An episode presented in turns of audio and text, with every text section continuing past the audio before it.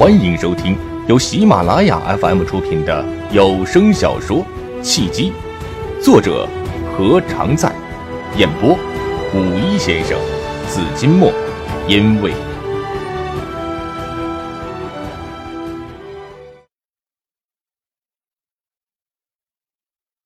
第三十三章，美女邀约。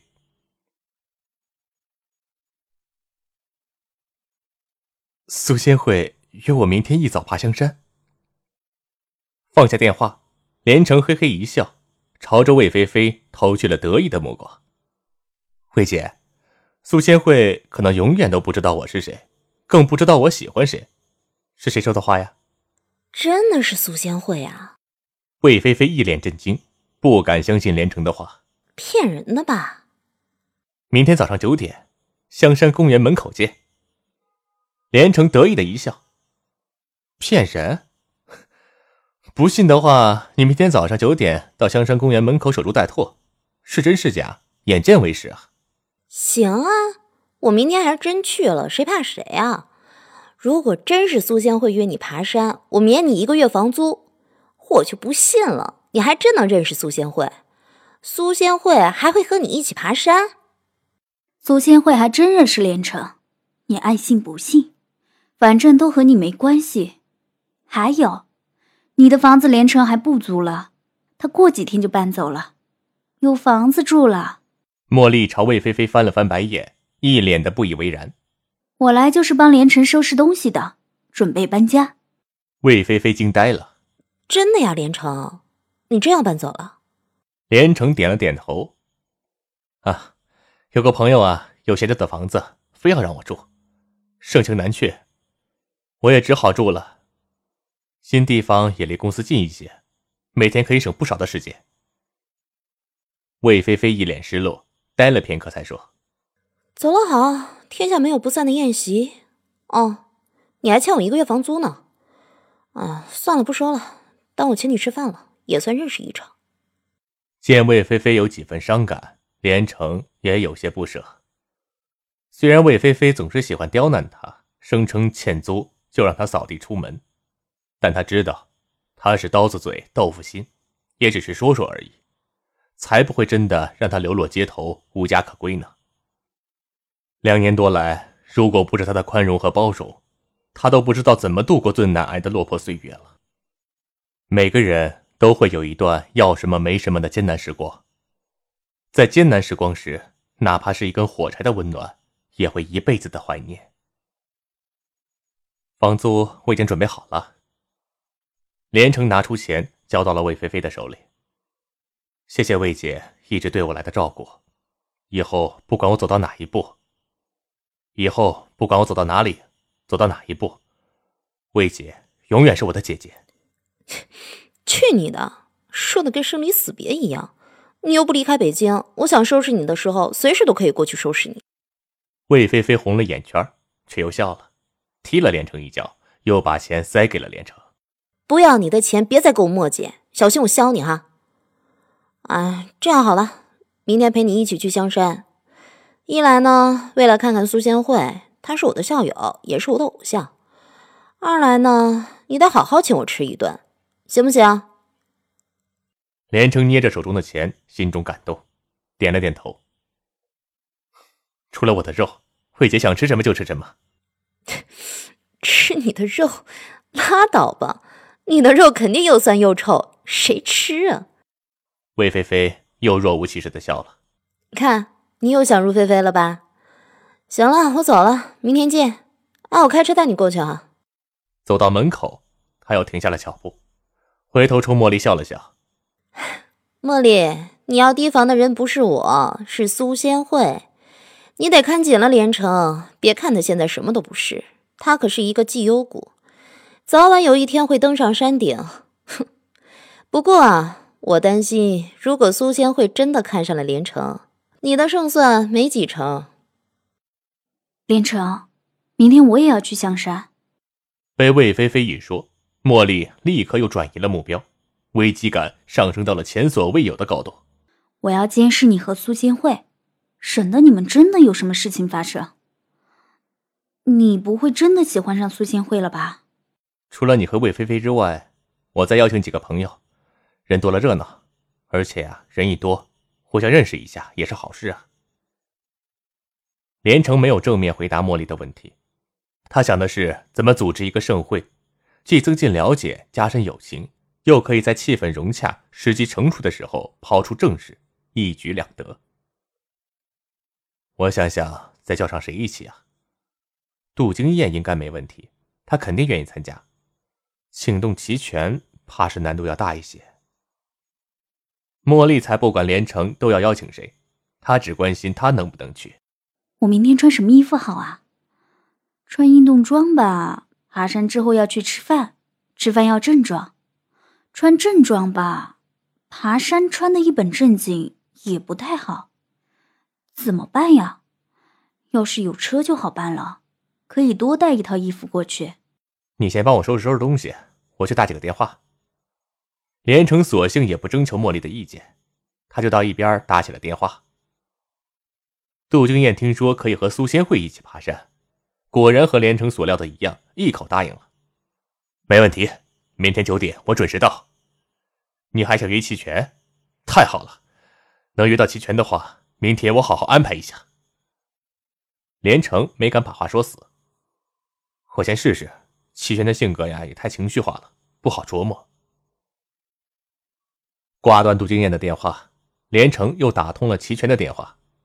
他还担心齐全不接电话，不想响了四五声之后，齐全接听了。连城有事吗？齐全的声音很沉稳有力。啊，齐总啊，昨天晚上的事情啊，真是谢谢您了。连城先对昨晚的飞车相救表示了感谢。陈占天昨晚没认出是您的车吧？认出来怎样？认不出来又怎样？还不是一样吗？齐全顿了一顿，直截了当的说：“你有什么事情就直接说吧，别绕了。”连城微微发烧，摸了摸鼻子，在老道的齐全面前，他还是欠了几分火候。啊，是这样的。明天有几个朋友一起去香山爬山，不知道齐总有没有兴趣啊？没兴趣。齐全直接回绝了连城。还有事情吗？连城有一种深深的挫败感。齐全说话太直接太生硬了，完全不留余地。不过又一想，齐全就是这种不虚伪不做作的性格，从来不掩饰自己，反倒比喜怒不形于色的人好相处多了。他犹豫了一下，觉得不能就这么放弃，有必要说服齐全。没有别的事情了，就是春末了嘛，正是不冷不热、最舒服的季节，爬山踏青，呼吸一下新鲜空气，放飞一下心灵，舒展一下情怀，也有利于身心健康。应无所住而生其心，就算是修行，也不能总在室内啊。身心健康，连城忽然心动了。应无所住而生其心的话触动了他，一时想起了和连城谈天说地时的愉悦。都有谁呀？苏仙慧、杜经燕。连城大喜，不到最后一刻，永远不要放弃希望。有时候，失败和成功只有一线的距离。倒是都认识。齐全犹豫了片刻。几点啊？九点在香山公园的门口集合。好。齐全只简单的说了一个字，就挂断了电话。强压内心的喜悦，连城知道齐少同意了，他几乎要欢呼了。如果让他知道齐全近几年来很少出来游玩，他是几年来第一个，也是唯一一个请动齐全爬山的人，他肯定会自豪的欢呼雀跃。茉莉一直帮他收拾东西到十点，太晚了，也就没有回去住了下来。本来连城想让茉莉睡床，茉莉说什么也不肯，坚持睡沙发，连城只好同意。他笑着对茉莉说：“不是我不够绅士啊，实在是你太坚持了。你饶了我吧，让我睡你的床，我要么睡不着，要么会做噩梦。”茉莉一想起连城的床。脏乱到了无法下脚的地步，几乎是不寒而栗。别说躺上睡觉了，再多看一眼也会恶寒的。你就不怕我晚上上卫生间的时候被你性感而优美的睡姿吸引，然后情不自禁的对你图谋不轨？连城搓了搓手，色眯眯的样子，好像他真的是色狼一样。怕呀，可是怕又能怎么着？我力气又没你大，跑又跑不掉。所以，茉莉合衣躺下，盖了一层薄被，曲线毕露，起伏之间风情诱人。所以怎么样啊？连城嘿嘿一阵坏笑，作势就要扑了上去。不料才迈一步，就见寒光一闪，茉莉手中突然就多出了一把菜刀。所以我就从厨房拿了一把菜刀防身。茉莉扬了扬手中的菜刀，咬着嘴唇，一脸俏笑。很幸运的是，你家的菜刀还是名牌，质量挺好，特别快。你要不要试试啊？女汉子。连城朝茉莉一伸大拇指，转身回房，速度之快，可以和百米冲刺相比了。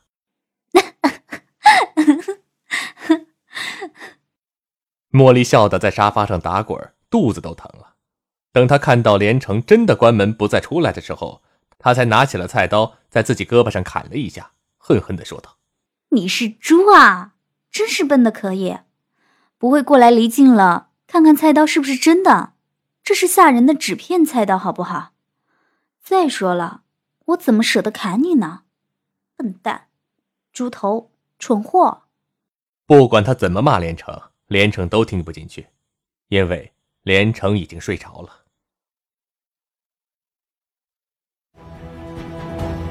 您正在收听的是由喜马拉雅 FM 出品的有声小说《契机》。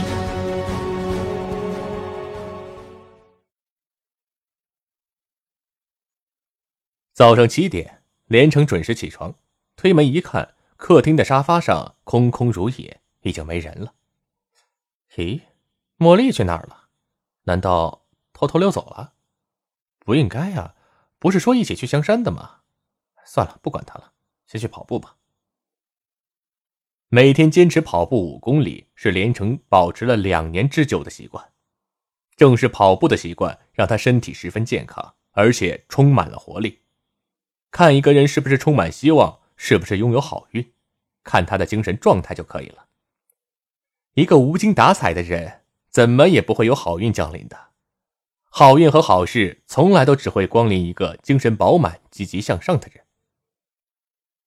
跑了一圈之后，连城一推开房门，顿时就愣住了，不敢相信眼前的一幕。魏菲菲和茉莉有说有笑的坐在了餐桌上。桌子上摆满了早餐，有油条、小笼包、豆腐脑、豆浆，还有面包和小米粥，十分的丰盛。连城的眼睛都直了，谁买的早餐呢？魏菲菲昨晚不是还和茉莉吵得不可开交吗？怎么过了一个晚上就如同新姐妹一样啊？她到底错过了什么呢？快吃早饭了，你只有十分钟的早饭时间。魏菲菲招呼着连城，过时不候。听到没有？别愣着了，赶紧吃啊！吃完好出发去香山。连城坐在了魏菲菲的旁边。魏菲菲趁着茉莉起身去乘舟的时候，小声的对连城说道：“人际关系学是为人处事最基本也是最根本的学问。一个人再聪明、再才华出众，如果不懂人情世故，也做不成大事。我和茉莉已经建立了统一战线，因为我们已经有了共同的敌人。”苏仙慧，所以我们就成了朋友。你记住了，连城，任何成功都离不开人际关系，而任何人际关系学都离不开两个字：运作。运作。什么时候魏菲菲也这么深刻了？以前只知道她是一个包租婆，尽管也上过大学，但当了包租婆之后，她除了收租之外无所事事。基本上人生都荒废了，拆二代的生活看似幸福，其实一拆误终生。就是啊，运作，什么个意思？你不懂什么是运作？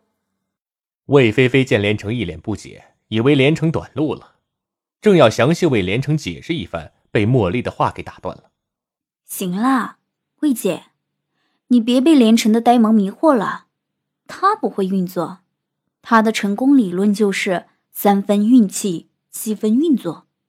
如果他不会运作，他也不会认识齐全、苏仙慧和杜金燕了，苏仙慧也不会主动邀约他去爬山。你想想，苏仙慧是什么身份？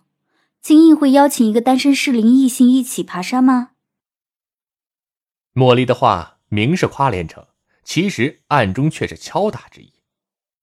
连城假装没有听出来，嘿嘿一笑：“哼，吃饭，赶紧吃饭。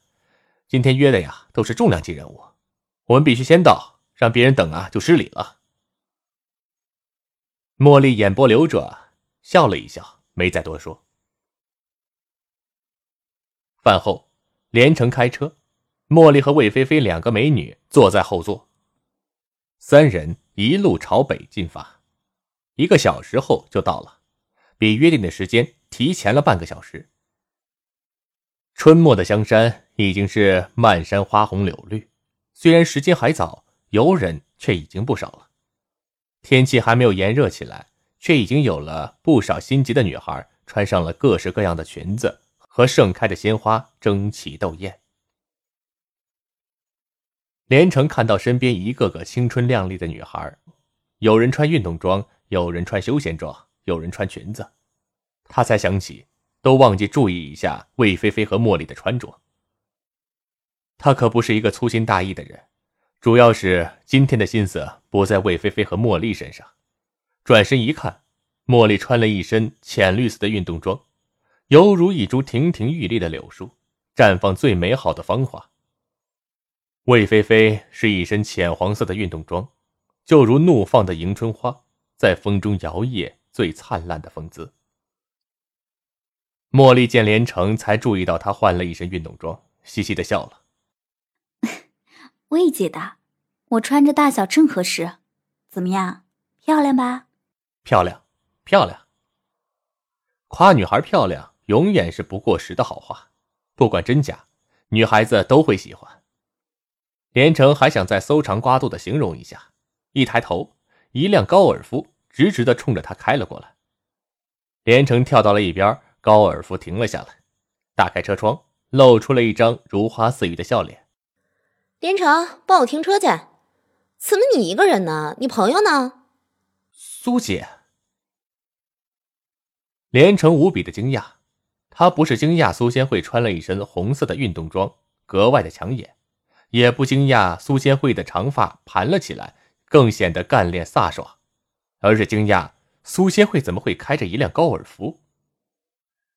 以苏仙慧的身份和收入，三大豪车 BBA 任选，至少也得是百万起步才配呀。怎么啦？我就不能开高尔夫啦？苏仙慧下了车。看出了连城为什么吃惊，他痴痴的笑了。哦第一辆车就是高尔夫，虽然后来换了奔驰，但还是觉得高尔夫好开，车小灵活好停车，就又买了一辆。不应酬的私人时间，我一般都开高尔夫。好吧，连城心想，有钱就是任性，一个人就有两辆车以上，还要根据公事私事的不同换着开。他先为苏仙慧介绍了魏菲菲，就上了车，替苏仙慧停车。苏仙慧是直爽的性格，才一会儿功夫就和魏菲菲有说有笑了。等连城停好了车之后，苏仙慧已经和魏菲菲、茉莉确定了排序。苏仙慧当仁不让的是魏菲菲和茉莉的一姐。连城，你这两个女朋友都不错，哎，你老实告诉我，你最喜欢哪一个啊？苏仙会调侃连城，他当然也知道茉莉对连城有好感。连城不好意思的挠了挠头，嘿嘿的笑了。是女性朋友好不好？苏姐不要偷换概念啊！茉莉是同事，魏姐是房东，我们之间都是纯洁的友谊关系。呃，就是就是，呃，连城一再强调，他最喜欢的是苏姐这样的类型。哎，苏姐，要不你给连城一次机会？魏菲菲趁机添乱，一边说一边朝着茉莉挤眉弄眼。三人之间，其实魏菲菲的年纪最大，但苏仙慧太有一姐的范儿了，就不以年龄论大小。魏菲菲也只能屈居为妹了。茉莉嘻嘻一笑：“魏姐说的没错，连城天天念叨苏姐，说上次一见之后，他的脑中全是苏姐的影子，挥之不去。他说他可能真是坠入情网了。”去去。苏仙会笑骂茉莉：“ 菲菲捣乱还说得过去，你也跟着捣乱。万一连城真喜欢上了我，非要追我，我又对他有了好感，不忍心拒绝他，我和他越走越近，你怎么办？”茉莉也没有想到苏仙会这么直接的就说出了她最担心的事情。她虽然跟着魏菲菲起哄，其实内心深处一百个不愿意连城和苏仙会走近的。不管他和苏千惠关系有多好，但爱情就是他排，但爱情就是排他的情感，谁也不会容忍别人抢走自己心爱的人，哪怕那个人是最亲密的朋友。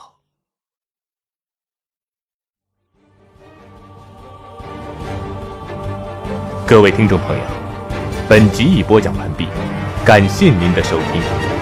如果有喜欢我声音的朋友，请您点赞、留言，您的支持就是我最大的动力。